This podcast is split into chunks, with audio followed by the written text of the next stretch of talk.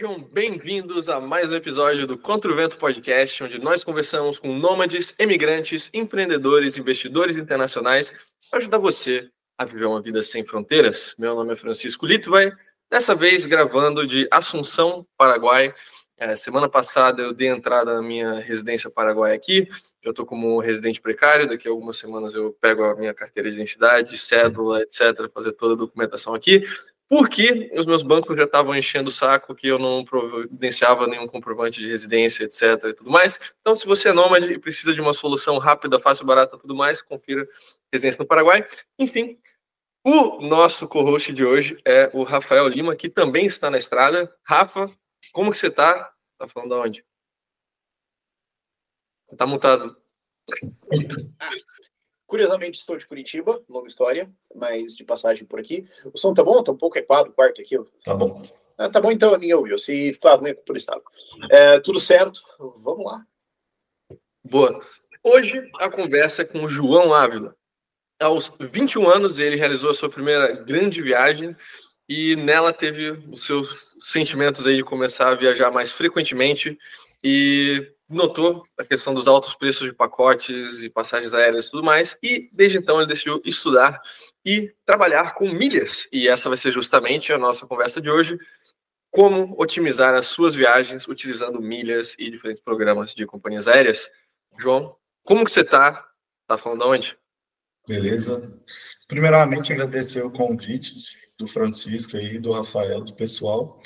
Achei muito bacana porque essa questão do nomadismo está sempre ligada à compra de passagens, hospedagem, e acaba que a gente pode facilitar isso aí muito com milhas aéreas, né? Mas é isso mesmo que você falou. Aos 21 anos aí eu fiz uma primeira viagem sozinho mesmo, sem ser aquelas viagens de famílias que eu já, já vinha fazendo. E aí eu tive vontade de viajar mais vezes do que só uma vez ao ano, que é o que o pessoal costuma fazer, né? É, aqui no Brasil, culturalmente, você viaja nas férias uma vez ao ano, vai pagando aquele pacotinho parcelado ali de 12 vezes, e aí você, você vai no dia da viagem, reza para sobrar um, um trocado ainda, né, para gastar lá. E aí eu comecei, né, com as milhas aéreas durante muito tempo, até abril desse ano, 2023, que a gente está gravando, eu conciliava as milhas com o emprego CLT também, desde que eu tinha desde os 17 anos, trabalhava numa empresa, na indústria, e acabou que o que eu usava somente para as minhas viagens, eu comecei a compartilhar um pouco desse conhecimento com mentorias, primeiramente, agora também estou lá no Instagram e fazendo a gravação de um curso e começar a trabalhar com infoprodutos e também com venda aí de passagens aéreas para o pessoal conseguir viajar mais barato. Uhum.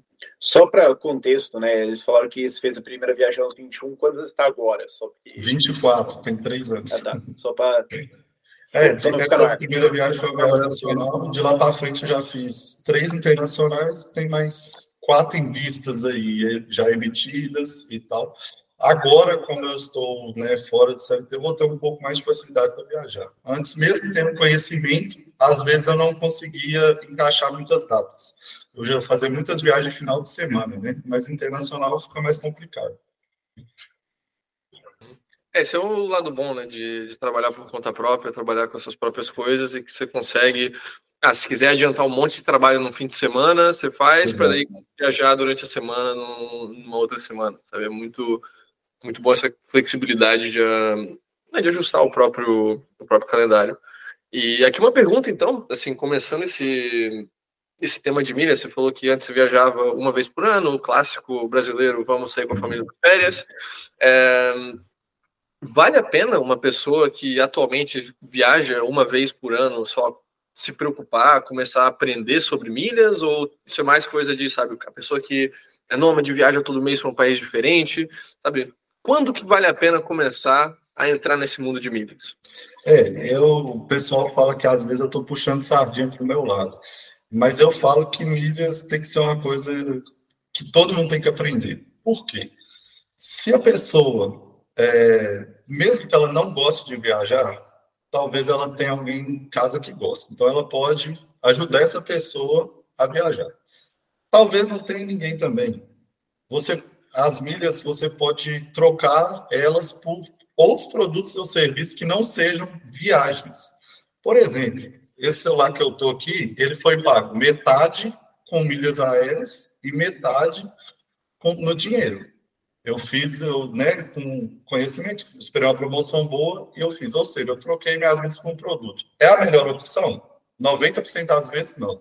Porque o pessoal acumula ponto, às vezes troca por panela, essas coisas, não vale a pena, tá, gente, para começar. Mas tem algumas estratégias que valem a pena. E o que é, que é legal das milhas? É, você consegue acumular elas sem ter um gasto extra. Por isso que eu falo que é para todo mundo. Se você compra produto de limpeza, você consegue comprar um produto de limpeza acumulando milhas. E, inclusive, chegar na sua casa sem frete. Então, você, às vezes, vai no mercado, fica lá horas. É lógico, não é tudo, estou falando de alguns produtos. Mas, assim, eletrodoméstico, 100% comprado online hoje em dia. Acho que poucas pessoas vão na loja, às vezes, para ver o produto, né? mas acaba finalizando a compra online. E nisso aí você acumula muitas e muitas milhas. E essas milhas depois podem ser uma renda para você ou pode virar viagens. Aí vai depender do perfil da pessoa. É, justamente dá para usar o, o que você já gasta no dia a dia para acumular milhas e é isso possibilitar que você não precise viajar só uma vez ao ano. Talvez com milhas você uhum. viajar duas, três. Né? E é... sem pagar a passagem aérea, né? Assim, na maioria das vezes.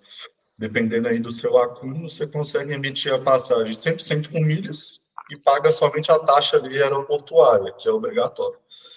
E aí, se caso sobrar essas milhas, você pode vendê-las. Hoje tem plataformas aí que compram milhas, né?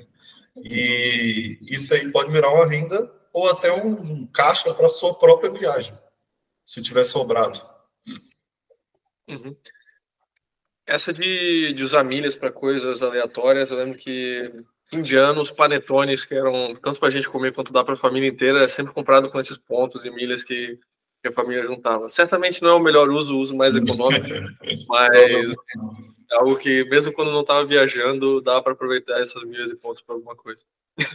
Certo. É o que eu falo no pessoal que é, tem muita gente que tem esses pontos que vem do cartão de crédito, né? Ele, esses, esses pontos ainda não são milhas propriamente, porque a gente chama de milhas quando a gente já está no programa de companhia aérea, que no Brasil basicamente seria o programa da Gol, da Latam e da Azul.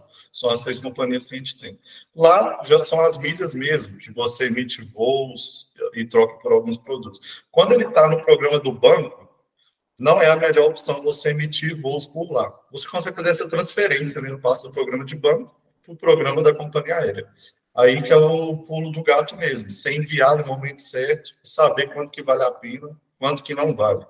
E aí o pessoal vai acumulando lá no seu cartão de crédito, fala, nossa, está demorando muito, eu gasto, gasto, gasto, não, não junta nada. Aí quando vê, já expirou, porque tem prazo. Mas por quê? Esse acúmulo do cartão é 5% ali do potencial que você tem para acumular milhas. O segredo mesmo é fazer o quê? Gastar, fazer os seus gastos direcionados para lojas parceiras. Se você compra uma televisão na Casa Bahia, compre pelo link certo, na promoção certa e acumule ali 10 milhas a cada real gasto. Se a televisão for de 2 mil, você já ganha 20 mil pontos, entendeu? Então é isso que é legal. E saber o valor delas, porque as milhas ali são realmente uma moeda. Se você tem 20 mil milhas, você ganha ela de graça, beleza. Mas você vai trocar ela por uma panela de 200, sendo que você pode vender ela por mil reais? Não faz muito sentido. Mesmo ela tendo vindo de graça, você não vai usar ela de qualquer jeito. Mesma coisa de eu te dar um, um iPhone aí de 5 mil, e aí, ah, o João me deu, vou vender ele por 3. Faz muito sentido.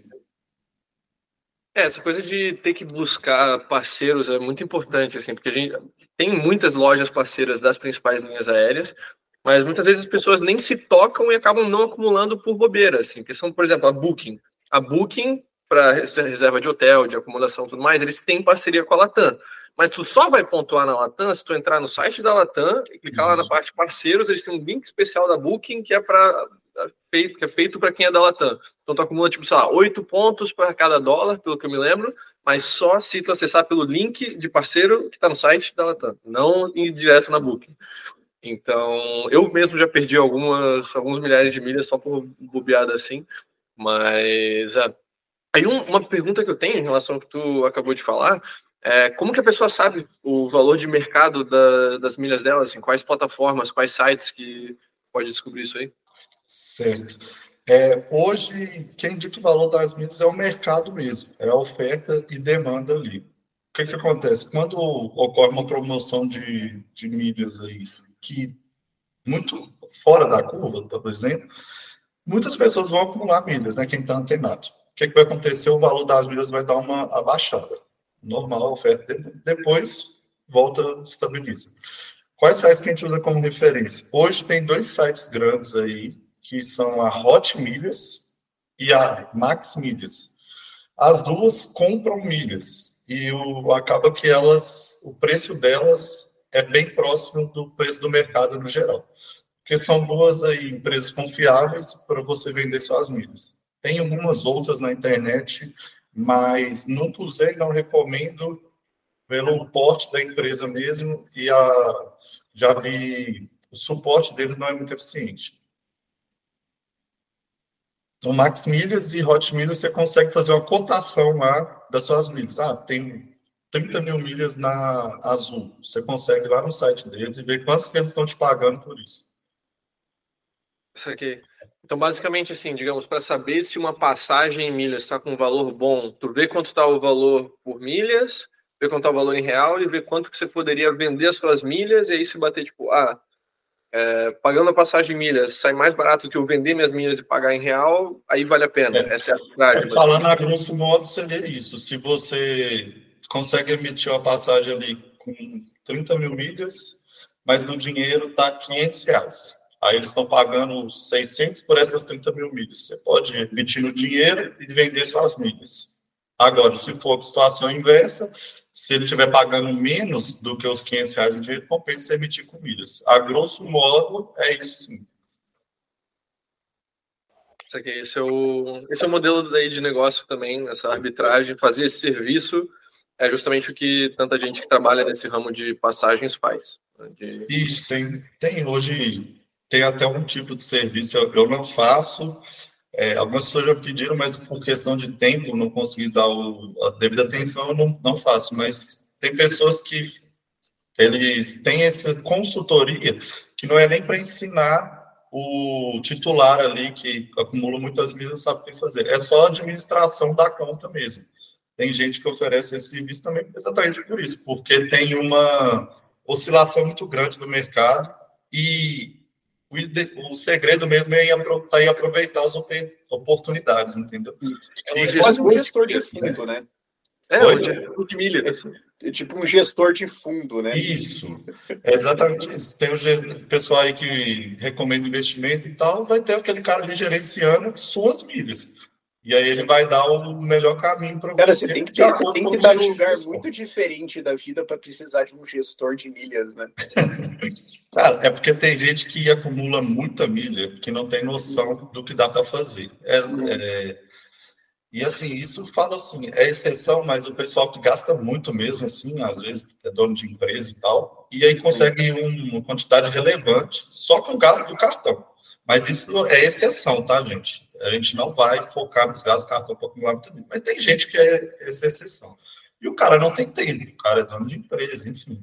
Ele nem liga de estar tá perdendo essas milhas. Só que na hora que chegar alguém e falar para ele que ele, com essas milhas, ganha uma viagem com a família dele de executiva para a Europa e de volta, talvez ele mude a percepção, entendeu? Uhum. Aí todo mundo sai ganhando, né? O, quem está gerenciando a conta, e o cara consegue ali trocar as milhas deles por um serviço que o valor desse serviço real é muito além ali do que ele pagar para o cara que está gerenciando, entendeu?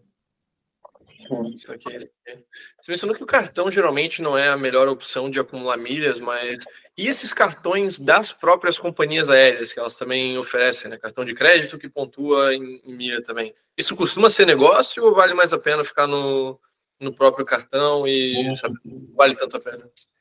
Eu acho que, na verdade, assim, é melhor começar por quais são os melhores jeitos de fazer. Certo. É, o melhor jeito mesmo na minha opinião, é o okay. A pessoa que vai começar, ela vai se cadastrar nos programas que a gente tem hoje que oferecem boas oportunidades. Basicamente são Smiles, que é da Gol. Baixo, não Smiles da Gol, a Latam Pass, que é o da Latam, e o azul é tudo azul mesmo, não tem mistério. Programas de banco aí, que você não precisa ter conta no banco, nem cartão de crédito para participar. É a Livelo, que é o programa do Banco do Brasil do Bradesco, mas você não precisa ter cartão para participar. E o Esfera, que é do Santander, mas também não precisa de ter cartão deles. Por quê? Você tendo esses cadastros, você vai ficar antenado nas promoções bonificadas, que é o quê? Ah, hoje lá no Livelo, na Casa Bahia está pontuando 10 pontos a cada real. Então, se você gasta mil reais, você vai ganhar 10 mil pontos lá na Livelo. E aí, esse é o acúmulo mais inteligente. Pegar as suas compras e fazer no momento certo. Por quê? O padrão dessa loja é um ponto a cada real. Só que a gente sabe que com certa constância ela faz essas promoções que vai para 5, 6, 10. E aí você dá boom. Porque mil reais no cartão de crédito, se você for pegar o melhor cartão de crédito do mercado hoje, vai dar cerca de 600, 700 pontos. Então, assim, você comprando no site, você já vai para 10 mil, entendeu? Aí, esse é o melhor caminho. Concentrar seus gastos, de fazer seus gastos de forma inteligente. Depois aí você vai. Hospedagem, quando você for fazer, que não deixa de ser gasto, igual o Francisco falou, consegue hospedar e ganhar milhas. Eu mesmo fiz uma viagem para o Rio, que ela foi tão barata com milhas, foi cerca de duas mil milhas, o trecho, né, um trecho ali, e eu fiz a hospedagem pelo Booking, desse jeito que o Francisco falou mesmo. Só que eu fiz é, diferente do que ele falou, que o padrão é 8 pontos por dólar, só que teve uma promoção de 30 por dólar. Aí eu peguei nela. Acontece. Aí eu reservei o hotel, mas nessa reserva eu ganhei 3 mil milhas, ou seja, mais do que eu gastei para ir. Eu já ganhei um voo com hospedagem, entendeu? E ali depois vem o cartão de crédito, que ele é sim um acúmulo, mas eu falo que até que é um bônus, não vai mudar a sua vida. A não ser que você gaste muitos, muitos milhares de reais. É, eu, eu, eu faço cartão de crédito. Eu tenho um cartão, vou gastando todo ano e no fim das contas dá um trecho, a conta que eu faço grosseiramente, é que todo ano eu tenho um trecho de, de volta para Paris a partir de Guarulhos. Sim, exato. Eu já estava me achando inteligente. pois é, eu, às vezes um celular que você compra, você ganharia um trecho de volta para Paris. Acontece, entendeu? Então é esse gasto inteligente que muda o jogo realmente para quem quer acumular milha. E sobre os cartões aí de companhia aérea, que a gente chama de co-branded, que tem ali uma parceria com alguma empresa, não só de companhia aérea, né? Tem outros aí. Mas eles são bons, sim. Mas ele é mais para fidelizar aquele cliente que voa muito para aquela companhia aérea. Porque ele também oferece os benefícios a mais, além do acúmulo ali das milhas, que é bagagem gratuita, um check-in preferencial, um assento melhor no voo, descontos na emissão. Então, se você voa com certa companhia aérea com frequência, é interessante sim. E também aderidos em algumas campanhas promocionais, costuma aparecer. Às vezes oferece um ano sem isenção, você ali conhecer o cartão mesmo. Eu sempre indico você pegar nessas campanhas, né? você não ficar com, pagando anuidade sem usar o cartão. É, a única tristeza desses cartões aí de milhas é que geralmente eles são só para quem é residente fiscal do país de origem da linha aérea. É, então, os cartões, por exemplo, da Gol e Azul é só para quem é residente no Brasil. Eu já fui atrás para ver, porque eu viajo bastante de Gol e não podia pegar porque eu não moro no Brasil. É, mas, assim, isso se aplica para outras linhas internacionais também, sabe? Então, a Bianca, para pegar o cartão, tem que estar tá morando na Colômbia. É, Copa, tem que estar tá no Panamá. A Latam é diferente, a Latam é mais internacional, porque eles têm Latam de vários países. Então, você mora no Uruguai, na Colômbia. É porque na, a Latam é Latam América Latina. Né? Então... Exato. Então, Latam tem que. É uma fusão né, da empresa ali do Chile com o Brasil. Aí eles têm mais flexibilidade, realmente. É, tem cartão da Latam para, sei lá, mais de 10 países por aí. É, então, algumas linhas mais internacionais você consegue, mas é uma coisa para se tocar. Assim, se você é nômade, nômade completo, que não tem residência em lugar nenhum, é, talvez fique difícil pegar um desses cartões aí, pode valer a pena tirar uma residência, como no Paraguai, que tem cartão da Latam, para justamente ver esse tipo de coisa. É a Bianca também, se não me engano. Enfim. Mas é, é, é legal, alguns casos, esses cartões. Eu tenho um só, da Azul, por um objetivo específico que eu tenho com ele. Eles têm algum umas campanhas promocionais né, que eles lançam aí, você adere o cartão, bate uma meta de gasto e ganha alguns benefícios. Nesse cartão da Azul, é o melhor deles, né, o Infinity lá, eu com essa meta de gasto, eu vou conseguir ganhar uma passagem de volta nacional e internacional em cortesia. Como que funciona? Eu emito uma para mim e vou ganhar outra. Isso com voos próprios deles, ou seja, internacional eles operam Paris, Lisboa, é, Montevideo, Curaçao, tem Estados Unidos também. E aí eu emitiria uma para mim ganharia outra de cortesia, batendo essa meta. E aí eu tô com ele por causa disso, especificamente, por causa que eu tenho esse objetivo. Eu falo, pessoal, nunca pedi, ficar, pedir cartão sem ter um objetivo com ele, né? É, principalmente pagar anuidade. Uma outra dúvida assim, que eu tenho, que você mencionou, a gente tem três principais programas de milhas no Brasil. É, tem alguma distinção assim para o pessoal de pô, qual que é melhor para cada caso? Ah, se viaja internacional, talvez Latam vai fazer mais sentido. Se você viaja mais doméstico, não sei, Gol e Azul são mais baratos. Tem alguma, alguma recomendação assim de qual programa escolher? Ou vai é, no que está mais destino, né? Porque Azul tem Azul tem voo direto para Lisboa, esse tipo de coisa, né? Sim. É, tem sim, mas isso vai depender muito do que você quer, para onde você quer ir. Porque você tem que acabar estudando as rotas que são favoráveis naquele programa. E você quiser ir para Lisboa, não adianta você acumular na Smiles, porque a Gol não faz voo para Lisboa. Ah, mas só consegue emitir voo da Gol com milhas Smiles? Não, eles têm um tanto de parceiros. Você pode emitir voo da TAP com milhas Smiles, só que não é vantajoso. Entendeu? É muito mais, é, geralmente sai muito mais barato você pegar pela Latam ou pela Azul. Então, vai de você estudar o programa mesmo, em si, saber as rotas são favoráveis com eles. É, é, não é simples, né, você ficar acompanhando essas coisas. Por isso que eu falo, pessoal, é, que realmente, para quem se interessa, fazer um curso, comprar um curso de milhas, é interessante, sim, porque é um investimento barato, porque você consegue entender essas coisas mais rápido. Porque você ficar pesquisando aleatório, realmente vai te tomar muito tempo. E geralmente participar de algum grupo ali de alerta de emissões também é legal, entendeu? É, especialmente também alerta dessas promoções aí que você falou, de pô, 30 para 8 milhas é uma baita diferença. É, mas eu tô notando que assim, não, não é muito diferente de tipo, ah, eu sou trader de cripto. Tipo, você tem que ter os alertas ligados lá, tem que saber o que fazer, tem um valor, tem que se preocupar, tem que ver o que está acontecendo né? e acompanhar. É, é, é, tudo é usar na oportunidade. Tem que, participar, Porque, tem que participar de grupos e é isso. Assim, eu acho que como qualquer mercado, é, tem a balança ali. Se tiver todo mundo ganhando, não vai se equilibrar. Então, não é todo mundo que vai ter acesso a esse conhecimento. Quem buscar ter, vai sair melhor. Que é estar tá no. É, é porque o programa de milhas ele é tipo reserva, ele é tipo assinatura de academia, né? A assinatura assina 30 mil planos anuais, sabendo que não vai todo mundo ao mesmo tempo. É Programas de milhas as empresas oferecem, porque elas sabem que não vai de 100% é. com a população que Tem gente que assina sabendo o valor ali que ele está pagando, o valor que ele está recebendo de volta, por, por aquele, aquela quantidade de pontos, que geralmente você paga. Ah, pago 100 reais para ganhar 5 mil milhas por mês, exemplo. Não, não é necessário, mas às vezes, às vezes para alguma estratégia você precisa assinar. E tem aquela pessoa que paga ali, mas não sabe nem o que ela vai fazer com as milhas.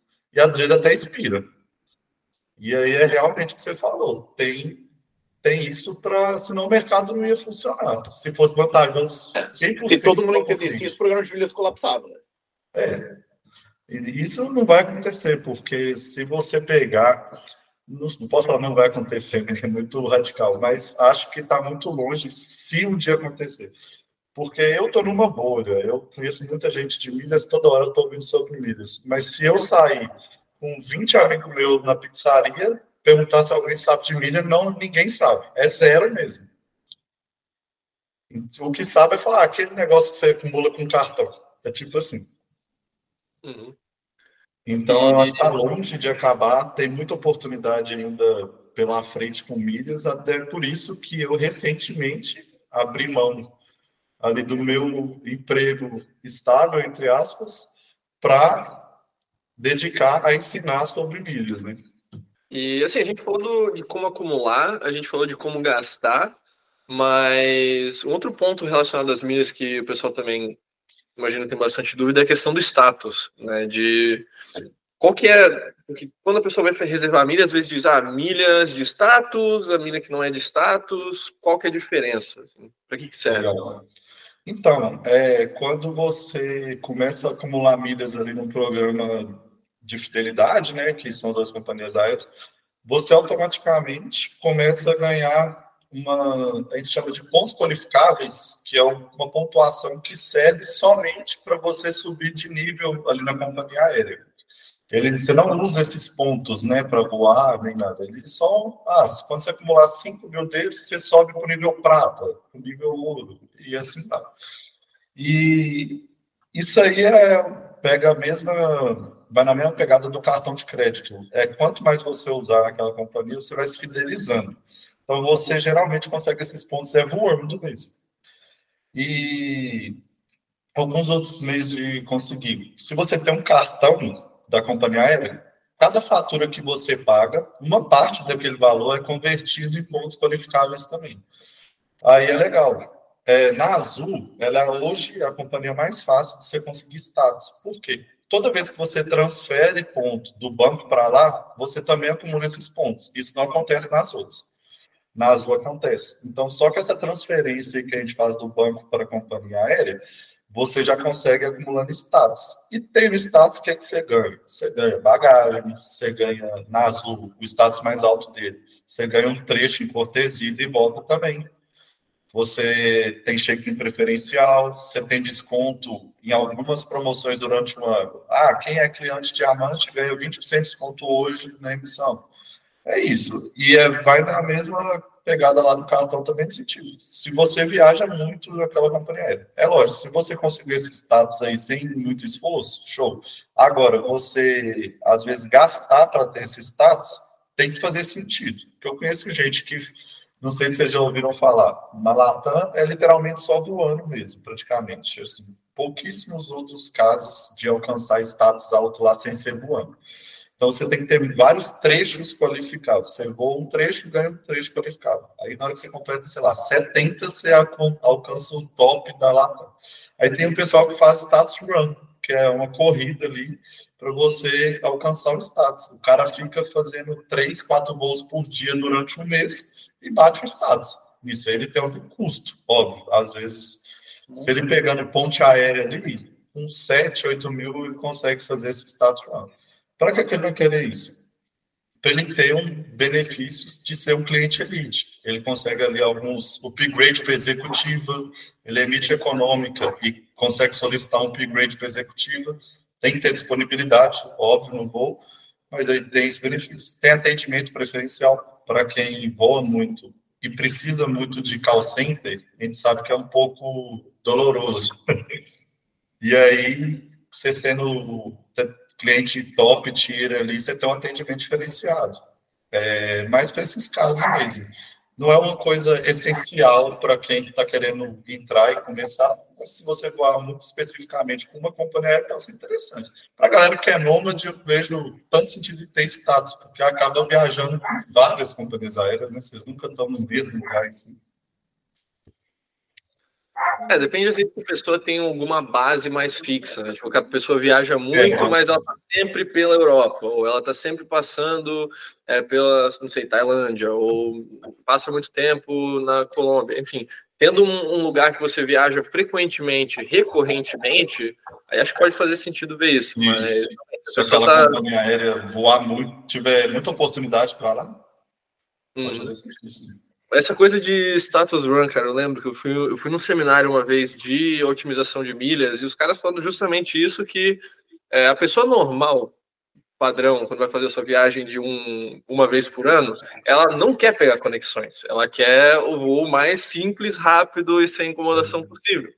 Já a pessoa que ela está pensando na questão de status e otimização de, de viagens e milhas e tudo mais, ela busca o máximo possível de conexões para tanto ter trechos qualificáveis e às vezes de fazer a questão dos stopovers, dos layovers, que é outro tema também acho importante de, é, de mencionar, que você consegue conhecer, em vez de um destino de uma vez, consegue conhecer, não sei, três destinos de uma vez, quatro destinos de uma vez, se você conseguir usar as, as conexões de forma inteligente. Isso aí. É, nesse mesmo caso da Latam, é exatamente como conta por trecho. O pessoal está pegando voos com conexão, né? Para contar um trecho a mais. É, acontece, mas eu falo, tem que ter um objetivo estudar antes, se vai fazer sentido para você essa correria toda e gasto, né? É investimento. Eu conheço uma pessoa que fez recentemente, ela publicou no Instagram lá, ela ficou uns 20 dias voando, assim, vai e volta, vai e volta, vai e volta e ela gastou cerca de 8 mil reais para ter o status esse ano e mais o ano que vem, que se mantém no ano seguinte. Aí, no ano seguinte, você não perder, você tem uma metinha para bater de novo. Mais baixo, né, do que você sai do zero, mas você tem que se manter, pelo menos, no, no status. E essa questão aí tem, stop over, basicamente, é, a grosso modo também, as companhias aéreas sempre têm um hub, né, ali uma cidade, um polo, por exemplo, a TAP seria Lisboa e Porto. A Latam tem aqui em São Paulo, quem vem de fora voando Latam consegue fazer um stop over em São Paulo. O que é o stop over? É, você compra um voo ali, você tem um voo de Guarulhos para Lisboa, direto, tranquilo. Esse voo está custando 3 mil reais, por exemplo. Às vezes você consegue comprar um voo de Guarulhos para Milão, que vai fazer essa conexão em Lisboa obrigatoriamente, por quê? Porque Lisboa é o da TAP, eles sempre fazem a conexão lá. E aí você consegue estender esse segundo trecho. Você chega lá em Lisboa, fica uns quatro dias lá, e depois você pega o voo para Milão pelo mesmo preço. Basicamente seria isso, conexão esticada, né? Sem alterar o preço da passagem. Tem companhias aéreas que cobram esse stop on e outras não. Aí é, varia de cada companhia aérea nisso.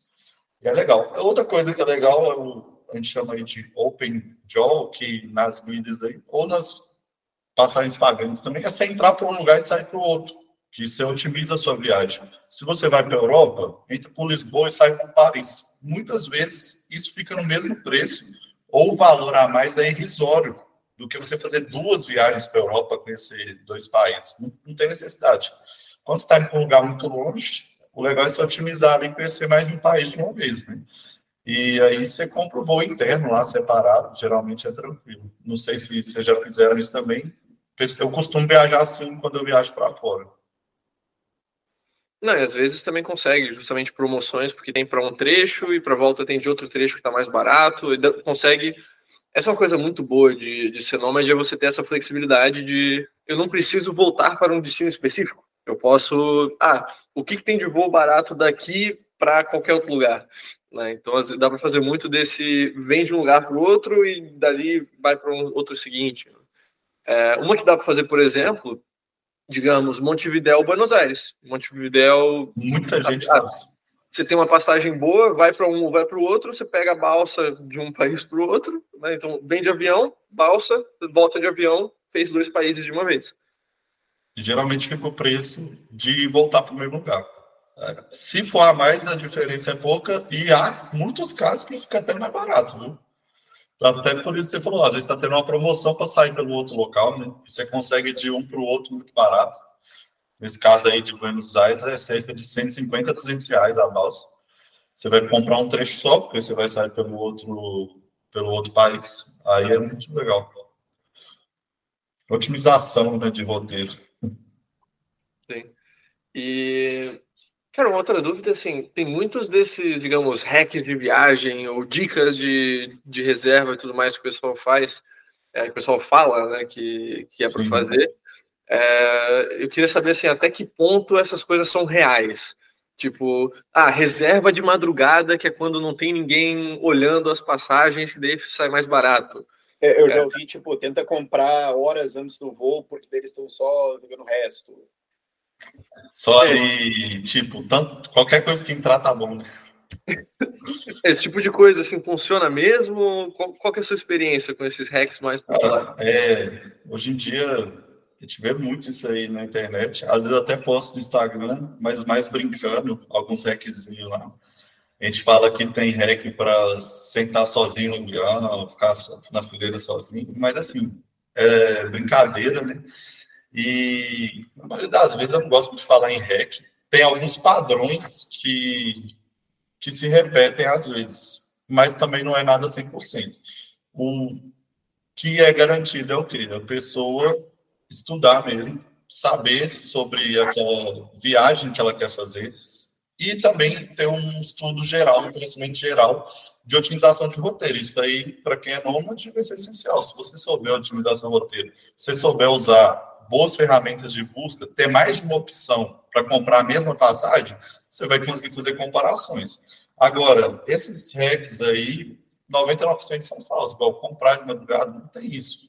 Só se ah, a Gol fez lá, já, já, já rolou, madrugou, que é uma oferta de madrugada na Gol. Mas foi uma promoção, não é um hack. Poderia ser de dia. Ela lançou de madrugada. Então não é um hack. Ah, pesquisar em aba anônima. Isso eu, eu, eu já fiz é, vários esse, testes. Esse eu, esse eu achava que era real. É, eu já fiz vários testes, assim. Para mim, no mesmo momento, nunca fez muita diferença. Eu já percebi o quê? Que eu comecei a pesquisar muito uma passagem, Aí eu demorei a emitir e ela subiu. Só que eu falei, ah, cara, se realmente fosse porque eu estou pesquisando muito, talvez por IP, alguma coisa do tipo, eu, se eu visse em outro dispositivo, outra rede, estaria mais barato. E não estava, entendeu? Mas é, eu faço, geralmente, às vezes, a busca em aba anônima, uma precaução no sentido de que a gente, quando a gente entra no site, a gente aceita um tanto de coisa, né? E acaba que eles vão pegando um padrão de pesquisa seu e se eles quiserem, podem sim começar a mostrar talvez aquele trecho mais caro para você. Eu nunca é, percebi isso nas minhas pesquisas muito relevante. Às vezes deu uma aumentada na hora que eu estava pesquisando, esperei meia hora, pesquisei de novo, já estava normal. Entendeu? Entendi, entendi. Uma Não, coisa bom. que rola também, é, já, como eu emito muita passagem, já percebi, é o quê? Às vezes o pessoal tá lhe simulando a passagem e vai lá até o final na hora de pagar. Só que só para ver as taxas mesmo e tal. E não pagam. E o que acontece é que às vezes eles têm duas vagas no voo naquele preço. E aí, vendeu essas duas, eles vão aumentar. E quando você chega até o final, eles meio que já fazem a reserva desses dois assentos.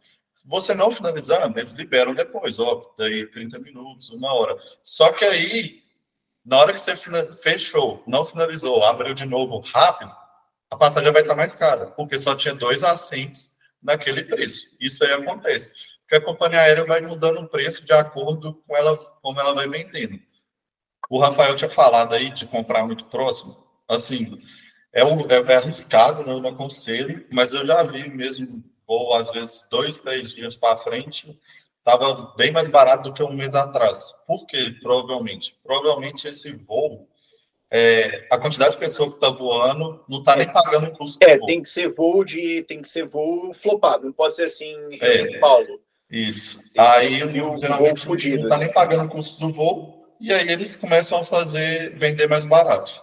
Mas se esse voo tiver com três assentos, pode ser que você vai pagar dez vezes mais caro porque eles vão estar assim. Quem vai comprar esses três assentos? Eu já estou lucrando bem, então não estou desesperado para vender. Quem vai comprar é aquele cara que teve uma emergência e vai ter que voar. Aí ele vai pagar os é, preços é, tem, que, tem que ser aquele voo que tem assim 150 lugares e no dia anterior vendeu 30.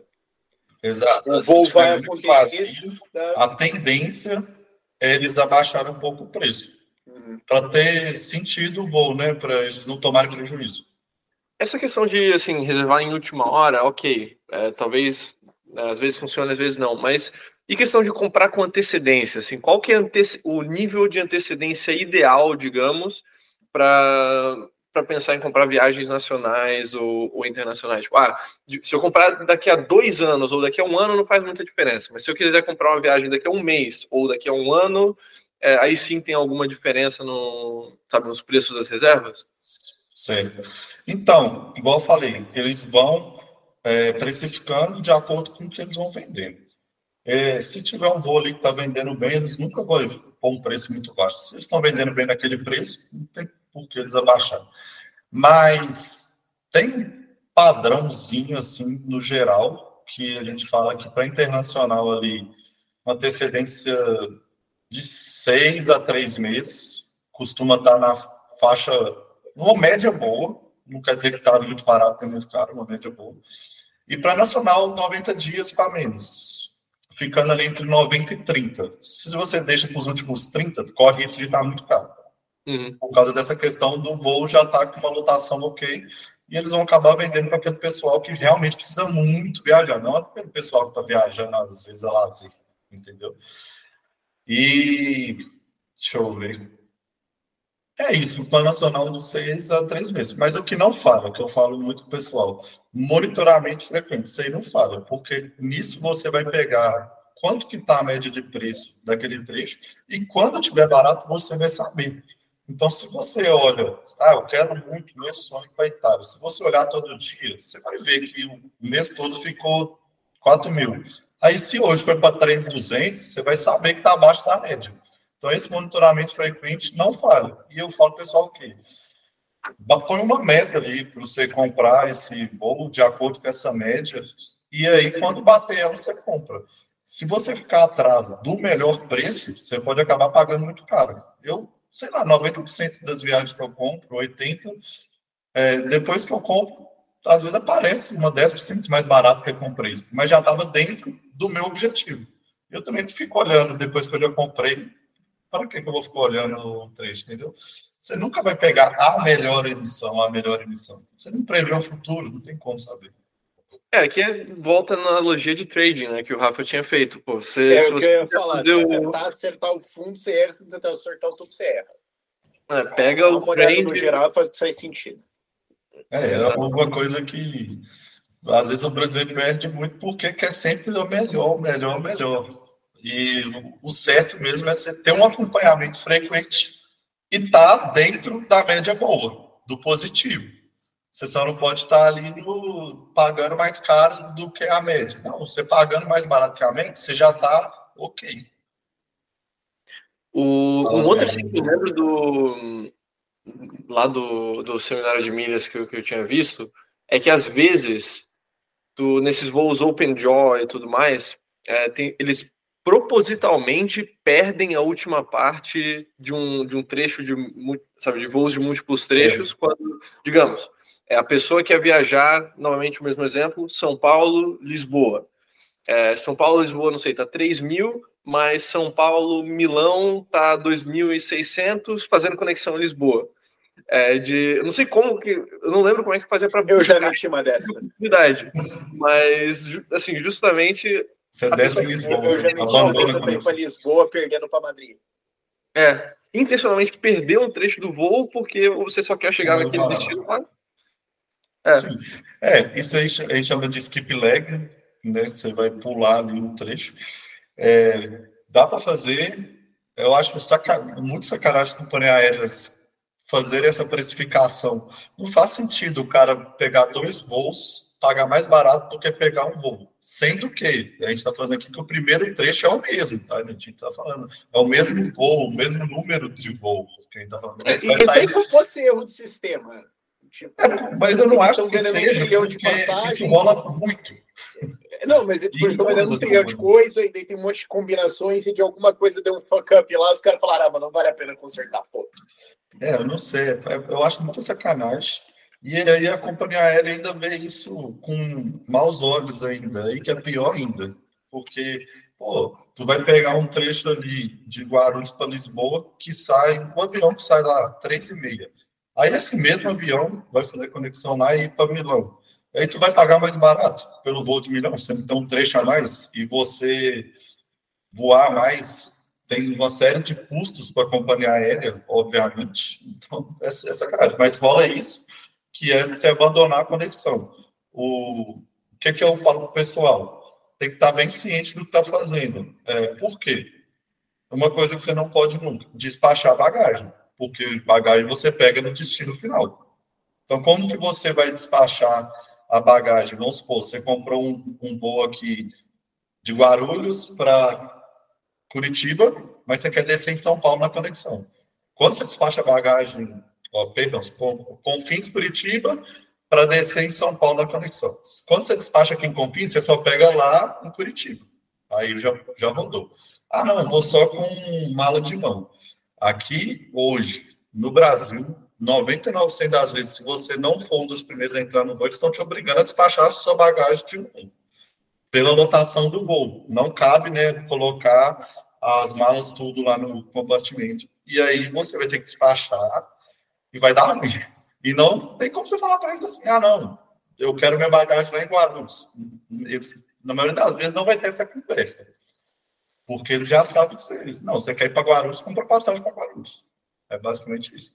Tem que ter esse cuidado de despachar a bagagem e até quando não despachar, ainda corre, corre risco. Então, é, é, esse despache meio obrigatório, ele não é certo. Você pode, sim, bater o pé. Então, mas às vezes eles vão te obrigar a esperar outro voo. Ah, não, então se você quiser, você vai no próximo. Isso aí depois você pode judicialmente ser errado. Você consegue provavelmente ganhar uma ação se eles não deixarem você voar porque você não pode pôr sua mala na cabine porque você comprou um bilhete falando que essa mala liga na cabine. Você não quer despachar, você não é obrigado. Mas aí, às vezes, você não quer essa dor de cabeça toda. E fora isso, já vi pouquíssimos casos, nem foi aqui no Brasil, foi nos Estados Unidos, de pessoal fazer muito isso, mas é tipo muito, assim, é, toda semana.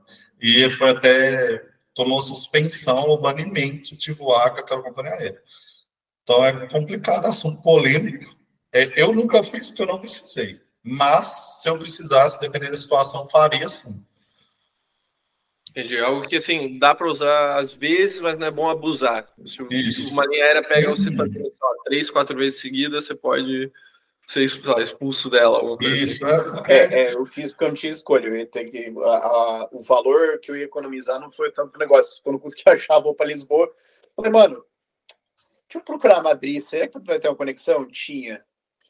Resolveu. Às vezes é muita diferença. Falou. É sacanagem. E o que acontece também, por que eles não gostam? Porque eles meio que ficam te esperando lá na conexão, né? Você fez a conexão. E aí vocês vão lá, ficar esperando, chamando, chamando, chamando, você e tal. Então, o pessoal que às vezes desce da conexão, avisa alguém, ó, tive um, um, desacerto aqui, vou ter que descer aqui em São Paulo, para voltar mesmo, vou... Enfim, eles não podem brigar com você por causa disso. Aí já fala, já estão cientes lá que você não vai e pronto. Mas não é obrigatório também. Tem um site chama Skip Legged, ele faz buscas exatamente desses voos, entendeu? De para fazer essa essa operação aí. Então, às vezes você acha que um voo está muito caro para tal lugar, você pode dar uma olhada lá também. Mas é aquele negócio usar com moderação e tomando esses cuidados. Acho que dependendo do país também, talvez não compense você fazer isso, porque na hora da imigração eles estão vendo ali seu bilhete, vendo que você vai para outro lugar, aí você fala que vai sair do aeroporto, pode causar alguma complicação também, se for um país muito chato com essa questão de, de turista. E você mencionou uma plataforma aqui, a gente já mencionou algumas plataformas, na verdade, desde o início desse podcast. Assim, o que, que você usa para buscar passagens de, de forma geral? É das companhias aéreas diretamente? Você usa algum agregador? Quais as, quais as ferramentas assim, para encontrar as passagens? Oh, um, fala, a gente fala assim que o rei das buscas aí mesmo é o Google Flights, que ele vai te dar ali voo de qualquer lugar do mundo, de todas as companhias aéreas. Isso para particular pagantes, lógico. Mas até em milhas, a gente começa a busca na pagante, porque ali você vai ter um norte. Geralmente, quando a passagem está mais barata na pagante, ela também está com preço bom em milhas. Não é 100%, mas também costuma. Então, você usar o Google Flights é a melhor ferramenta que a gente tem para busca. Para milhas em si, tem algumas ferramentas específicas é, para você fazer essa busca nos sites aí das companhias aéreas mesmo. É, mas às vezes alguns assuntos mais específicos para uma emissão específica, entendeu? Mas o, no geral, eu olho no site da companhia aérea mesmo e vou pesquisando para as datas que eu quero. A Smiles, por exemplo, tem um calendário anual. Aí lá você já consegue ver. E hoje também tem eu, eu ainda não é, nunca paguei nenhum, é, porque atualmente está muito estável essa, esse link da, do site das companhias aéreas com software de busca. Tem um pessoal que está vindo com investimento nisso. Alguns já até entraram em contato comigo, mas estavam em fase de teste também e tal. Mas o pessoal está querendo fazer esses metas buscadores como se fosse um Google Flights de milhas. Mas eu ainda não tenho nenhum para indicar mesmo que funciona bem, entendeu? Sem muito bug nem nada que vai ter um calendário ali anual, igual do Google Flights. Ali acaba você tendo que ir na munheca mesmo, muitas vezes. Isso aqui. Essa questão de reservar pelo próprio site da linha aérea foi uma recomendação que eu recebi de, é, de algumas pessoas, assim, já ah, busca no Google Flights, busca no Skyscanner, dá uma olhada, mas assim, uma vez que você encontrar o voo mais barato, reserva direto pela própria linha aérea ou pelo programa de milhas, que geralmente, se você precisar fazer alguma mudança, algum cancelamento, alguma coisa assim, é muito mais fácil de ver isso é lá. É não tem intermediário, você só lida com a empresa. Exato.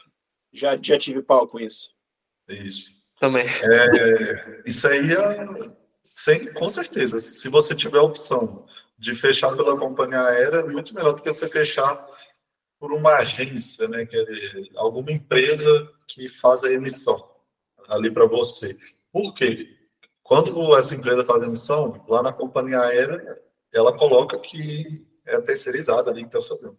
Então, quando você liga na companhia aérea e fala, ah, eu quero fazer uma alteração, quantos que é? Nem se você quiser pagar, eles vão deixar, porque não foi você que emitiu, foi a agência. Aí você tem que entrar em contato com, com a agência ou com a empresa que foi e ela vai fazer essa alteração para você. E geralmente esses suportes não costumam ser tão bons. É, eu estou com um amigo meu que está tentando cancelar uma passagem que ele tem direito, tem mais de um mês, ele não consegue contato com a empresa. Eles mandaram um e-mail falando da alteração, que ele tinha direito de cancelamento, mas ele não consegue, porque o suporte é tão ruim que ele no chat, quando começa a conversar, o chat cai, a ligação ele liga, cai no call center em inglês, árabe, italiano, tipo, não dá para entender. E aí ele está nessa aí. Se ele tivesse emitido por conta, aí ele conseguiria alterar sozinho. É a mesma coisa quando se eu e o João comprei uma passagem com o Francisco, né? Fechou comigo. Se, se ele quiser alguma alteração, ele vai ter que passar para mim para eu fazer para ele. Por isso que a gente tem né, a taxa de serviço também, porque tem esse outro serviço que é prestado, que além de fazer seu check-in... É, se alguém vai fazer por você, você vai ter que pagar.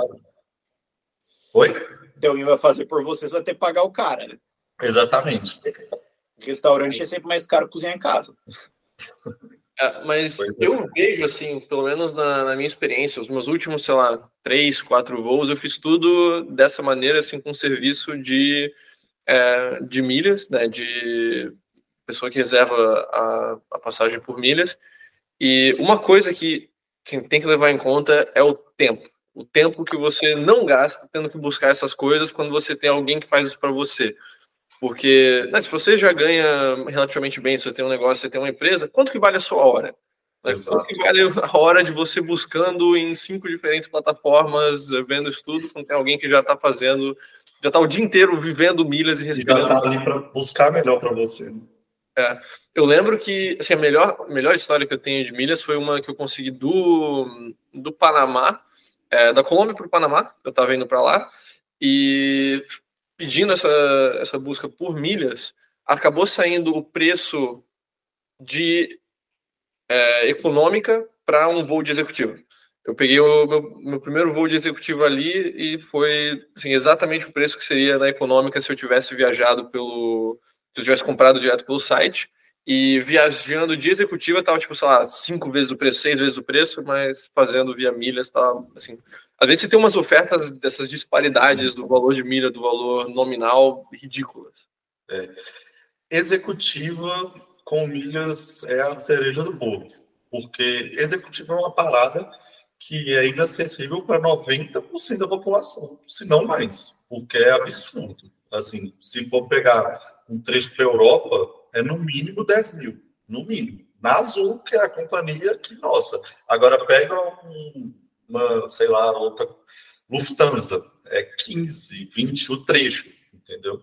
A gente tem alguns, algumas emissões, ele chama de sweet spot, que são as melhores emissões com milhas daquele programa específico. Tem algumas companhias aéreas que, por exemplo, é, Qatar, é uma executiva de Guarulhos para Doha. É, gira na faixa aí de 25 mil reais, 30 mil o trecho. É a melhor executiva do mundo.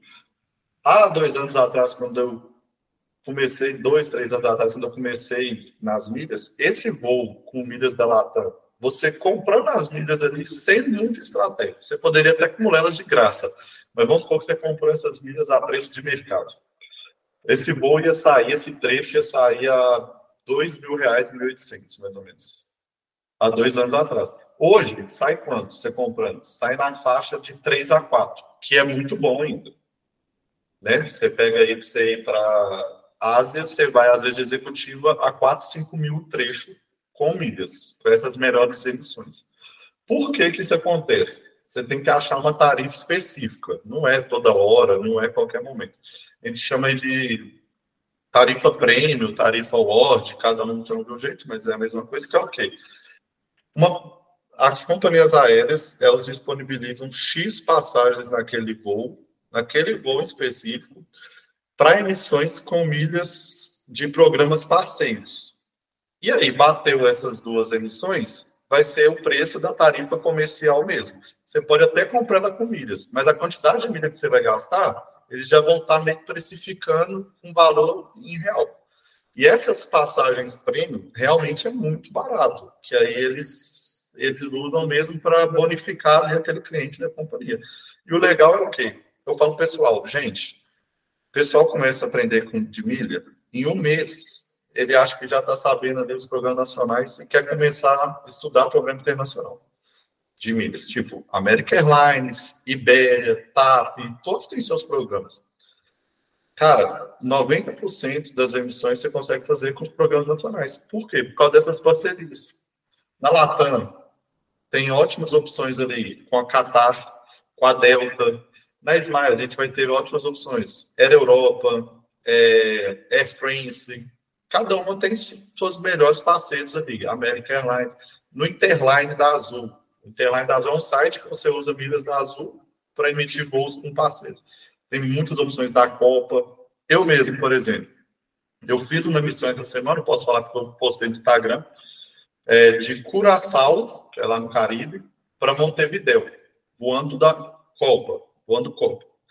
Eu consegui esse voo de executiva, deixa eu pegar aqui, foi 40 mil milhas da Azul esse trecho. Média aí do milha da Azul, você consegue relativamente fácil por 15 reais. Mas deu 600 aqui, mais 300 de taxa, que foi 900 reais nesse trecho. Curaçao, Montevideo, em classe executiva. O primeiro trecho vai para o Panamá, que é ali o hub da, da Copa, ele é numa executiva feita. Você vai ter um serviço ali de bordo, de executiva, mas a poltrona não é aquela poltrona que é por causa do modelo do avião. Até isso você tem que ficar ligado. Mas no segundo trecho para Montevideo, que é um trecho de 10 horas, já é o avião novinho, aquele que vai executiva lá, você deita, dorme, ganha pijama, essas paradas tudo. Tem três lanches, três serviços de bordo aí no, no voo, por 900 reais. Vou ver quantos custa esse voo no dinheiro. Vou olhar agora que eu nem lembro no dia que eu olhei. Mas é assim, muito barato mesmo. Esses, essas emissões executivas é bizarro. É legal você já ter aproveitado uma dessa aí. Essa questão de conforto e tudo mais de linhas aéreas, acho que tem até, vale mencionar, o Airline List, que é do criador do próprio Nomad List, que é um site que basicamente lista uma porrada aí de linhas aéreas e você pode ir meio que filtrando e, e, avaliando né, as linhas aéreas por um monte de critérios. Tipo, ah, é, o voo tem Wi-Fi, não tem Wi-Fi, é mais confortável, menos confortável, faz parte de uma aliança de linha aérea, não faz. Tem, tem várias, vários critérios assim bem massas também. É, airline List, o, a plataforma massa. bem massa. É, o nome de list, é de aeroporto sobre ele. Não, é muito, é muito massa, assim, o, o cara do Nomad List tem uns projetos bem divertidos. É, não só é avaliação de linhas aéreas, como também de aeroportos. Então, é, se quiser também né, ver, ah, vou viajar por onde, qual, sabe, se tem algumas opções diferentes, você pode também ver quais aeroportos são mais massa e quais são mais né, full hell. Legal. Ó, abri aqui esse mesmo voo, comprando na Copa, R$ 7.932, exatamente o mesmo voo. Que para mim saiu esse custo que eu estou passando, é se eu fosse comprar as milhas seria 900 reais. Mas essas vidas eu acumulo, essa quantidade de milhas eu acumulo mensal, assim, com os meus gastos praticamente. Sem aumentar nada, entendeu?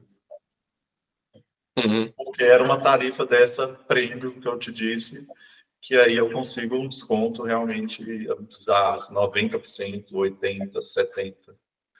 É, esse é o tipo de passagem que a gente busca e que sonha em, em poder contar a história, né? Com certeza. Eu já viajei uma vez de executivo, até minha primeira viagem internacional, já comecei com pé direito. Mas por quê? Porque a milha, às vezes, me proporcionou essa oportunidade. Peguei um voo de Guarulhos para Buenos Aires, que mais ou menos, se eu fosse transformar em dinheiro, ia dar 600, 700 reais. Fazia sentido eu ir de econômica. Então, foi para a Air Canada, aí eu fiz esse primeiro voo executivo. Esse ano eu tenho mais dois emitidos, também executivos, só aproveitando essas emissões assim que dão desconto que não justifica você comprar econômica, sabe? A diferença é muito pouca. E, Dion, uma pessoa está interessada, então, é, nesse serviço de, de reserva de passagem com milhas e tudo mais. Como que funciona o processo? Tipo, desde ela chegar é, a ter o seu contato, que vai ficar aqui no, na descrição do episódio, é, até ter a passagem reservada. Certo. É, ela vai. Eu falo sempre pessoal, quando o pessoal me chama, a gente pede o quê? É, origem de destino, obviamente, e ali ele vai me passar as datas que ele tem disponível para aquela viagem. Se for uma data fixa, beleza, eu vou buscar a melhor opção naquela data fixa. Tem flexibilidade de horário? show, vou buscar todas as opções daquele dia. Não tem flexibilidade, eu vou passar dentro dos horários que ele veio até mim ali com eles. Agora, também, é, se a pessoa, não, estou com um mês disponível aqui e quero fazer uma viagem de 10 dias para tal lugar, eu também faço a busca da melhor opção da passagem para essa pessoa. Então, assim, é realmente uma economia de tempo muito grande e também realmente tem gente que não, não sabe fazer essas buscas e tem músicas que não são fáceis de fazer mesmo. Você conseguir ler várias vertentes, várias opções. Você desmembra trecho, muda ali a companhia aérea. E aí é basicamente isso. A pessoa vê antes a orelha de cima, se ela tem flexibilidade, não tem. O resto é comigo. Ok. Essa parte de poder é, informar diversas datas também é algo que, se você é nômade, é muito bom. Em vez de você né, você não tem uma data específica de quando você precisa começar a sua viagem, você diz, ah, pô, eu quero sair nessa semana, né, eu quero sair nesse fim de semana, qual o melhor dia? Isso é algo que também poupa trabalho, em vez de ter que ficar vendo esse dia, esse dia, esse dia, quais são as melhores opções de voo, custos e tudo mais. Simplesmente, ó, eu quero sair nesse intervalo de tempo, né, qual qual é a melhor oferta que tem, tem é. sobre poupa tempo. Isso aí a gente fala muito nas milhas, que tem um pessoal que fala que você vai conseguir viajar muito barato em qualquer época, nem sempre. É, é, aquela pessoa que tem flexibilidade, ela sim aproveita as oportunidades. Porque às vezes a oportunidade apareceu numa data que uma pessoa não pode viajar. Então, não tem ilusão. Não quer dizer que você vai conseguir uma passagem, às vezes, para altíssima temporada no mesmo preço dos outros meses. Nem sempre. Mas uma coisa eu falo com certeza: você só pode viajar em dezembro, você vai viajar mais barato em dezembro. Isso aí é fato. Uhum. Agora, quer dizer que você vai viajar ao mesmo preço do que em abril só porque é com milhas? Não. Pode ser que sim, pode ser que não. Monitoramento. no, no, é, bate na mesma tecla. É, quanto mais flexível você for para fazer o que a maioria não faz, melhores vão ser os seus retornos em comparação com a maioria. Né? Então, se é, você não tem um destino fixo para ir viajar, você está disposto a ir para qualquer lugar o que tiver mais barato na época. Se você não tem uma data fixa para viajar, você está disposto a ir quando, quando estiver mais vantajoso. Você talvez não tenha nenhum destino fixo de onde sair, tipo, ah, eu tenho Estou tá, em São Paulo, mas estou disposto a pegar, não sei, um ônibus para o Rio, alguma coisa assim, se eu tiver um voo mais barato saindo do Rio. É, né, quanto mais flexível você for, mais maior a chance você tem de conseguir uma oferta que a maioria não, não consegue. Com certeza. Acho que do meu lado de dúvidas foram isso. Do meu lado foi também. Então, ah. João, acho que agora eu deixo aberto aqui se você tiver alguma última mensagem, recomendação é, para a nossa audiência que está escutando aqui o Contra o Vento, e também depois, por favor, é, deixe o seu link de contato, o seu arroba do Insta, para quem quiser te seguir por lá. Beleza. Então, é, agradecer vocês aí pelo convite de novo. É muito legal falar de milhas, que é o que eu estou fazendo hoje. O objetivo hoje é democratizar as viagens para as pessoas, porque aqui no Brasil, hoje em dia, todo mundo acha que é muito caro viajar e nem sempre é. Pode ser muito mais barato do que você pensa. Várias pessoas que eu já proporcionei as viagens ali para elas, quando eu passei o valor do orçamento, a pessoa ficou assim: caraca, mas eu achava que era três vezes mais. Então, assim, o mais legal, você aprender e fazer as suas próprias. É para todo mundo? Não. Tem gente que não quer aprender, tem gente que não tem tempo, não é objetivo. E aí você pode contratar uma pessoa que faz esse tipo de serviço. E hoje as milhas conseguem aí, diminuir bastante o custo da sua viagem. Mas é isso. É, precisando de mim aí para aprender sobre milhas, aí de passagem, pode me chamar lá no Insta, que é João ou Ávila, que é meu sobrenome Ávila, João ou Ávila. E por enquanto vou deixar esse contato, porque eu provavelmente vou migrar o um número lá que eu vou estar atendendo recentemente agora, mas caso eu migrar também, depois já tiver certo, você coloca na descrição lá do vídeo. Perfeito. E vale mencionar que se você está escutando isso e quiser ah, comprar uma passagem, reservar uma passagem com o João, tem descontos exclusivos para clientes da SET, então só informe o cupom 7 que você vai receber um desconto também na sua passagem. E os links para o, para o Insta e tudo mais do João estarão aqui na descrição. Segue lá. E é isso, João. Muito obrigado por ter aceito o nosso convite. É, primeiro, provavelmente não o último episódio sobre milhas e otimização de viagens. É, e é isso. Uma ótima tarde aí e até a próxima. Valeu, obrigado, gente. Valeu. Tchau, tchau.